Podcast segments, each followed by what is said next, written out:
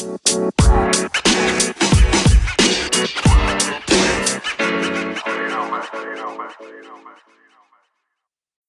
everyone, and welcome to the 20 Minute Marketing Podcast.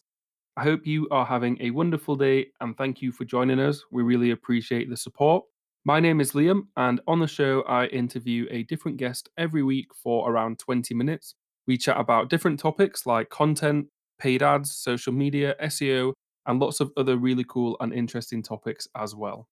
The show is brought to you by Reach Interactive, and we first launched all the way back in April 2019 so quite a while ago now. It has been an absolute blast to host 80 episodes of the show, and I've learned a ton of things, but unfortunately, my time as a host is coming to an end. I made the move to agency side in April to work as an SEO manager at Blue Array. And before I left, we recorded nine final episodes of the podcast that will take us to number 80. And we've been sharing those episodes across the last couple of months, but now we are at that number 80. So this is my last one. Um, it's going to be a weird feeling signing off, but we have a great guest who I know is going to bring some real value to the show, um, and I'm looking forward to it. So I'm not going to waste any more time, but let's dive in. Our guest today is Gemma Patterson from Legal and General. So, hi, Gemma, and welcome to the show. How are you today? Hi, Liam. I'm really good, thank you. And it is an absolute pleasure to be here doing this with you. Really excited. Yeah, me too. Definitely exciting, but also bittersweet for me. An interesting fact as well Gemma and I grew up about 10 houses away from each other. So whenever I was in trouble as a teenager and my parents weren't home, I would have to go and ask her mum for help. So shout out to June. I think it's fitting that you're joining us for my final episode as host, Gemma. And I remember it well, Liam. Uh, th- those good old days playing out on the close. Yeah, absolutely. Those were definitely the days. Um, so before we get started, could you give our listeners a quick introduction? I can. Um, so, my name is Gemma Patterson, and I'm head of people development experiences and innovation at Legal and General. To give you a real sort of whistle stop through my journey um, in my career, I did spend around about eight years in marketing, so both working in in house teams and agency side as well, always with a real focus on digital and technology. And about seven years ago, I had what I'm going to call not quite a quarter life crisis, a bit bit later on than that but had a bit of a career change and moved into an internal role. And I know we're going to explore that a little bit today, sort of on the podcast, what some of the parallels are between an internal and an external role. But the focus has always been on innovation. That's what really lights my fire and gets me uh, gets me out of bed in the morning. Yeah, awesome. So we're going to be talking about innovation, which isn't strictly marketing, but there's definitely a huge overlap. And it's going to be really interesting because I know Gemma has a ton of experience that she's going to be able to share with us. So we'll talk about how to innovate, why it's important, how to use it in marketing, how smaller businesses can use it, and things like that. So let's get started and dive in. So I always like to start off this main section with a nice top level question that lets our listeners learn a bit more about every guest before we dive in further and a little bit deeper. So one thing that really interests me, Gemma, is that you studied film and literature at university. Um, so, what was it that motivated you to get into marketing instead of making films? Really good question. So, for me, marketing is all about storytelling. And that's what film and literature is, right? It's a collection of stories. And I mean, let me tell you, it was the dream to spend three years at uni watching films and reading books. That was like the best thing ever. And what I did when I chose that course was I sort of followed my passion. I didn't take a course that I thought was going to land me a particular job. I just thought, what am I interested in enough that I can really engage with for the next three years. And as I sort of started to explore that a little bit more, I, I started to think towards the end of the three years, what am I going to do with my life? And um, ended up looking at marketing as a way to sort of employ some of those things around creativity and storytelling and sort of bringing that together. Um, like I love creative writing. Um, I like to write short stories and poetry. And that's all about engaging an audience and making an audience feel something. So for me, it felt like a natural fit, like a natural progression. I'm also a huge nerd when it comes to technology. Um, so always been really into social media, um, into tech, into digital. And when I left uni, and this is showing my age now, um, social media was just emerging. So things like Facebook were just coming out, and um, Instagram wasn't even a thing. And I was really drawn to that. I was really drawn to thinking, how can you use that to engage people? How can you use it to innovate? So it felt like a, a natural progression. Yeah, it always makes me smile when I speak to a guest that started out in their career before a lot of the major channels like Instagram and LinkedIn existed, um, which actually wasn't that long ago at all. Um, but it is really interesting. So since then, you've worked at some really exciting and cool roles. So it's only right that I name drop a few for you. Um, so you started in an internal comms role at HSBC, and then you've switched to customer facing roles at places like First Direct, Monsoon, and agency side as well. And now you're back in an internal role again with Legal and General. So, what is it about the internal side and specifically innovation that you really enjoy? so the the reason I made the move into internal, so I was working for Monsoon Accessorize at the time, heading up their digital comms team, so doing all of their sort of social media, email marketing, web content, all of that good stuff. And I got approached by someone from BP who said, Do you want to come and work in a learning and development team? And I said, Absolutely not. no, I'm working in marketing. I'm literally living my dream. I've moved to London. I've got my dream job. Why would I want to do that? And we started to have this conversation and the more we talked about it the more i realized sort of i could use my powers for something else so learning and development is exactly the same as, marketing in the sense that it's all about changing behavior and helping people to sort of change the way that they do things and it's about making a connection to customers so helping people internally really understand why it's important to connect to the customer and all of the other stuff that comes around the edge as well with an internal role it's about people it's about culture it's about doing things differently it's about getting people to think about working different ways and for me like the inspiring thing about being in an internal role is that I can help people to do the most brilliant work of their lives. Like that's my job, getting out of bed in the morning to help people love what they do and find meaning and purpose in what they do. And by knock on effect, that then has an impact on the customer at the end. So whilst I might not be in a marketing team sort of by title, I am still impacting that customer journey, that customer experience, that bottom line. So I'm still getting the buzz of all of that with all of the internal people and culture piece that comes with it as well.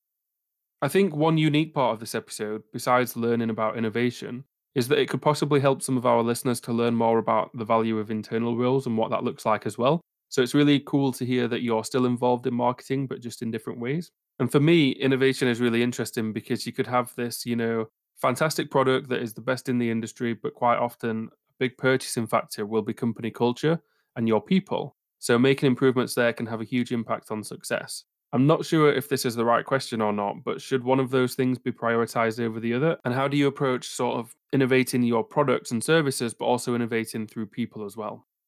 I think it's a it is the right question to ask, and it's a really good one. I think it's one that a lot of the sort of exec teams that I've worked with over my career ask themselves as well. Like, where do you focus? Is it the customer? Is it the people? And I think it's both. I don't think you can do one without the other.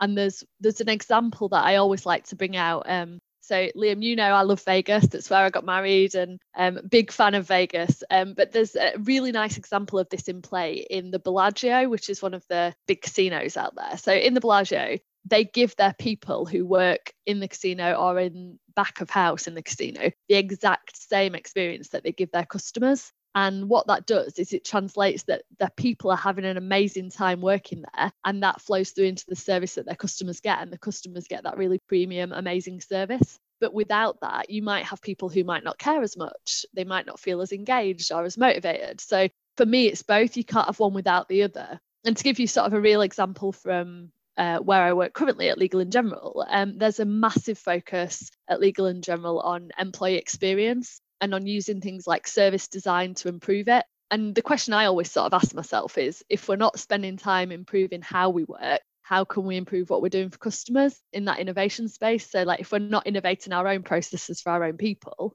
how does that translate? Like, they're two sides of the the same coin. And for me, like, innovation is about never standing still, right? It's about being agile, responding to changing needs, um, listening for things that are changing, being really empathetic with your customers, whether your customer is someone who works there or an end customer. So for me, they're both equally important. And if you drop the ball on one, you drop the ball on both. So it's uh, definitely two sides of the same coin, I think.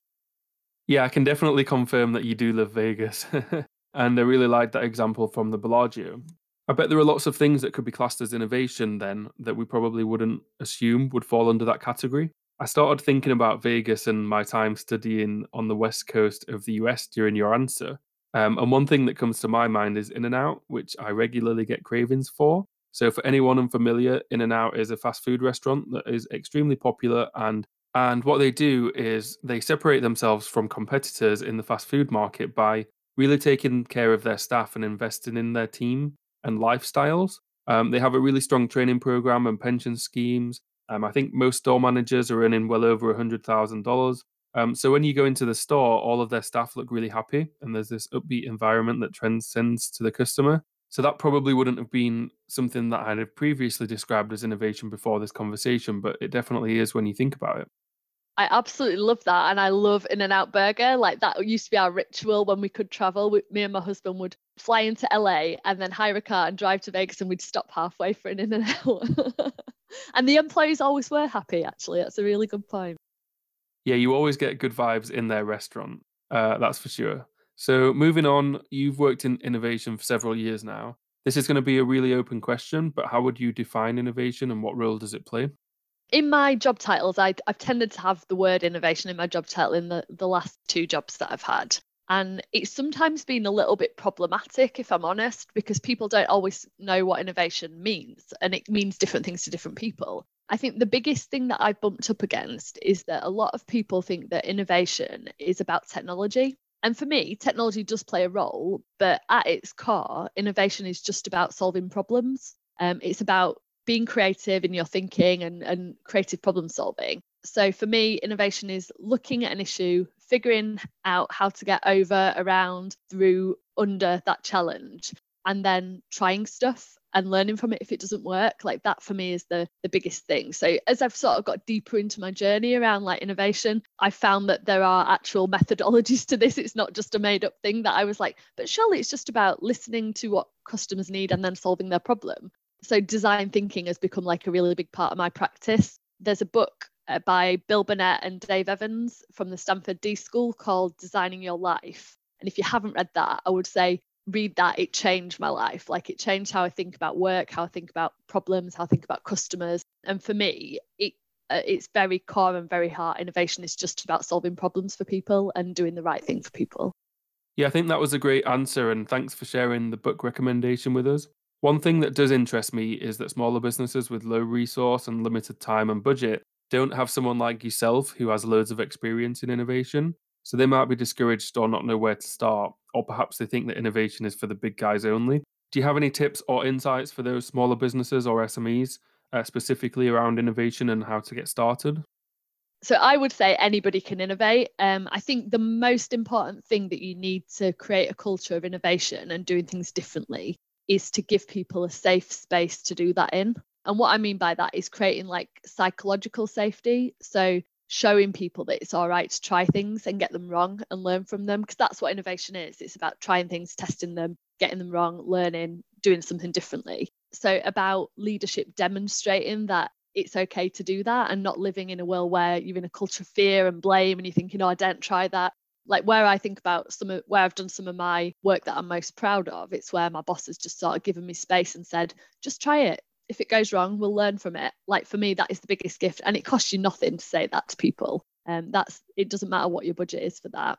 So I think I think that's a big thing about psychological safety. I think there's also something about starting where we are. Um, so understanding where you are today, what you've got to play with, and not feeling constrained by that, but thinking, right, this is my reality. What can I do with it?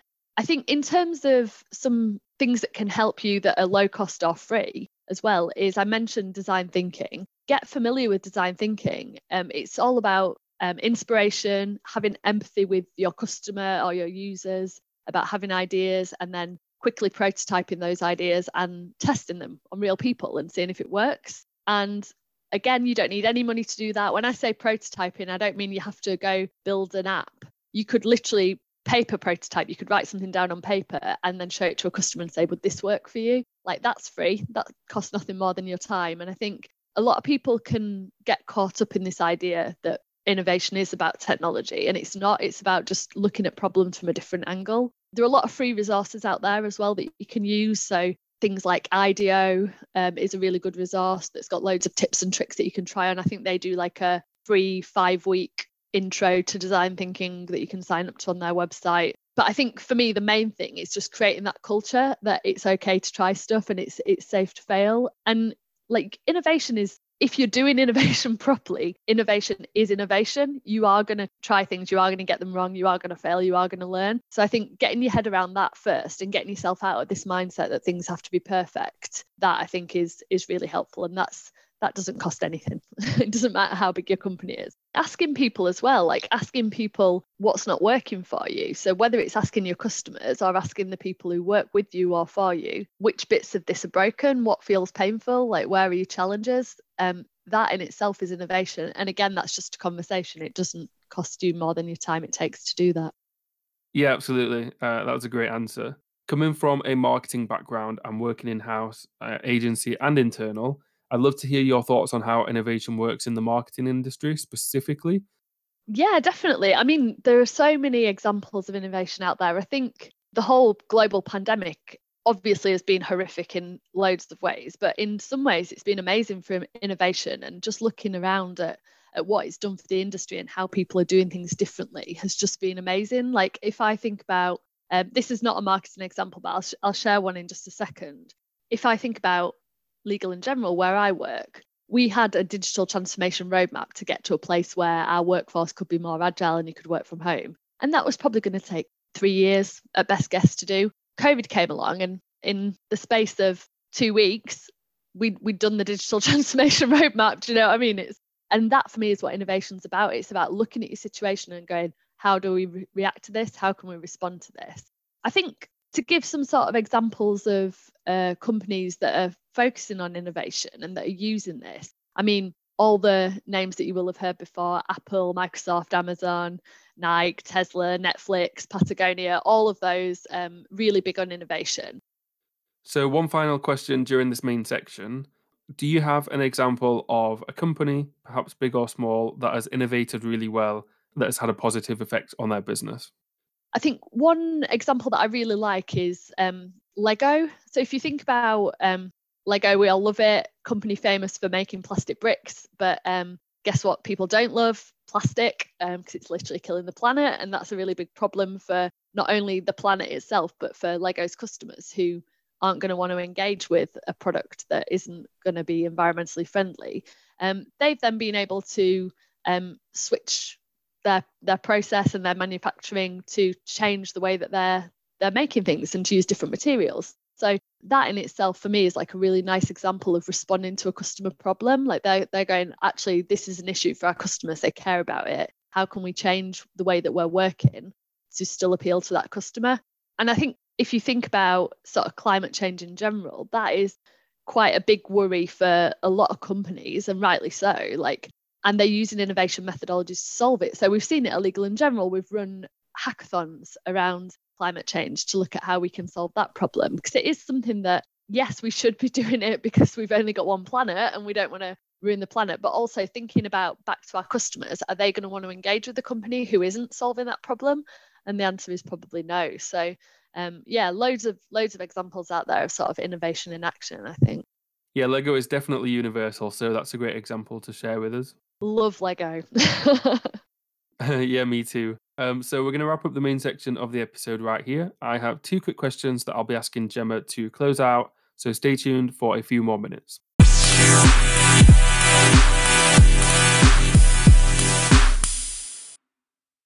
So the closing section of every episode has two quick questions that I ask to every guest that joins us, and they're always really fun. My first one, Gemma, is do you have a memorable story that jumps out when you look back on your career? So it could be something that makes you laugh, a career highlight, or something embarrassing, for example. Oh man, there is absolutely loads of these. So many moments in my career that are, funny, highlights, embarrassing. And I was thinking about this before I came on the podcast because obviously this is always the, the fun bit of it. I think one of the most surreal moments in my career was when I just moved out of marketing. So I'd just left Monsoon and gone to work for BP and it was like a different world. Like the budgets were crazily different. Like at the time working in oil and gas there was like huge budgets. Whereas i come from retail e-commerce where the budgets and the marketing budgets were much smaller. And i was tasked with sort of solving the problem of sharing the story of a big culture shift that BP had made in its biofuels business. So, biofuels business based in Brazil, basically the way it works is they grow sugarcane in fields and then they mill the sugarcane and a byproduct of the sugarcane is ethanol and ethanol is what they use as fuel for a lot of the cars in Brazil. So that's sort of a big business for um, BP, but they'd had this big like problem with culture and it was a really negative sort of place to work. And they'd done this leadership program that's really turned it around for them. Um, so my boss said, Can you like figure out how we share this story and get other people sort of behaving in this way? And I said, after a bit of thought, I thought, I think the way that I do this is by jumping on a plane and going to Brazil and um, making some films about these people, um, going back to the film and literature degree thing. And um, my boss said, Yeah, go do it. And so I was then like, oh my God, I'm three months into this new job and I've just been told to go to Brazil and make some films. And I was like super excited, like really, really up for it. Um, so I did all my prep and everything, um, got all my interviews lined up, planned to go to these three mills in sort of deepest Brazil and um, jumped on the plane, got out to one of the mills, totally in the middle of nowhere, like going down a dirt track on a big sort of Jeep vehicle to get there. I met up with the people in the field for the first interview. And I got there, and this probably sounds like the most obvious thing in the world, but had not occurred to me in the slightest. And this was a massive learning in my career. Um, got there ready to do the interview, realized I didn't speak Portuguese. They didn't speak English. and I was there ready to do like 60 interviews over 10 days in Brazil. So I was like, what do I do? So straight away I had to just think on my feet. And luckily, I had a phone signal and I was like, right, Google Translate, that's how we're going to do it. And so I ended up having to translate all of my interview questions via Google Translate and then let the Google voiceover ask the questions and then they would say their answers and then I would translate it back to me myself through the phone. So um, yeah, it was literally necessity is a mother of invention in action. Um, but yeah, massive learning curve for me. What I learned was like make sure that I am prepared, make sure I'm not making any assumptions, make sure that I'm not thinking that everybody thinks or behaves or lives in the same world and reality as I do. But also just be brave and try stuff. And if it goes a bit wrong, you'll figure it out. Like it's it's not that scary. So for me, that was probably a highlight and also one of the biggest like oh my days moments in the world. But yeah, and it did go well. We made some amazing films and they went down brilliantly. But um yeah, I think that for me was a proper made me laugh and we'll never ever forget that. Yeah, I feel like that's quite a story. Um, it's really awesome and a great one for our final episode. Um, we've had lots of funny things over the past year, but I think the big takeaway from your story is to be brave. And, you know, if you get the opportunity to jump on a plane or do something a bit different, then go for it. So, my final question is Do you have a favorite resource that you use on a regular basis, which could help our listeners? So, it could be innovation or marketing related or just anything that you enjoy. Um, there are a couple of things that I use on the regular. Hyper Island is one of them. So Hyper Island have an online toolbox, and that is packed with stuff that can help you to innovate and think differently and create a safe space. And it's free as well, so you can go on there and, and just use the resources on that toolkit. IDEO is a similar one that's that's got a toolkit as well that can help you with design thinking. But in terms of sort of inspiring stuff, um, I don't know if you've come across Bruce Daisley's podcast. It's called Eat, Sleep, Work, Repeat and that for me is just amazing. So bruce used to be european vp of twitter and he left to really focus on like making work better for people and making work a better place to be. And it's it's great. It's funny. He has brilliant guests on. There's always something that you learn from it. Um, and he's super inspiring and a really nice guy as well. So i would definitely say check that one out yeah, cool. Thank you for sharing those with us. So, we're going to wrap up the episode here. Thank you for joining us, Gemma. It's been a really great episode, and I've enjoyed learning about something new uh, from you. Oh, thank you, Liam. It's been brilliant. What a nice way to spend a day. Sort of feels like I'm I'm back in Glebe Road. yeah, it definitely does. Um, so just before we wrap up, I wanted to say a massive thank you to everyone that has listened to the podcast, whether that's just this one or all 80 episodes. If you are fairly new to the show, please feel free to go back and check out some of our older episodes. I would love it if you gave them a listen. Um, I really appreciate your support. It's allowed me to do something really fun for the past two years. I'm sure I'll be doing something fun in the near future. So if we're not already connected on LinkedIn, I'd love for you to send me a request so that we can stay in touch. And until then, have a great week and I'll see you soon.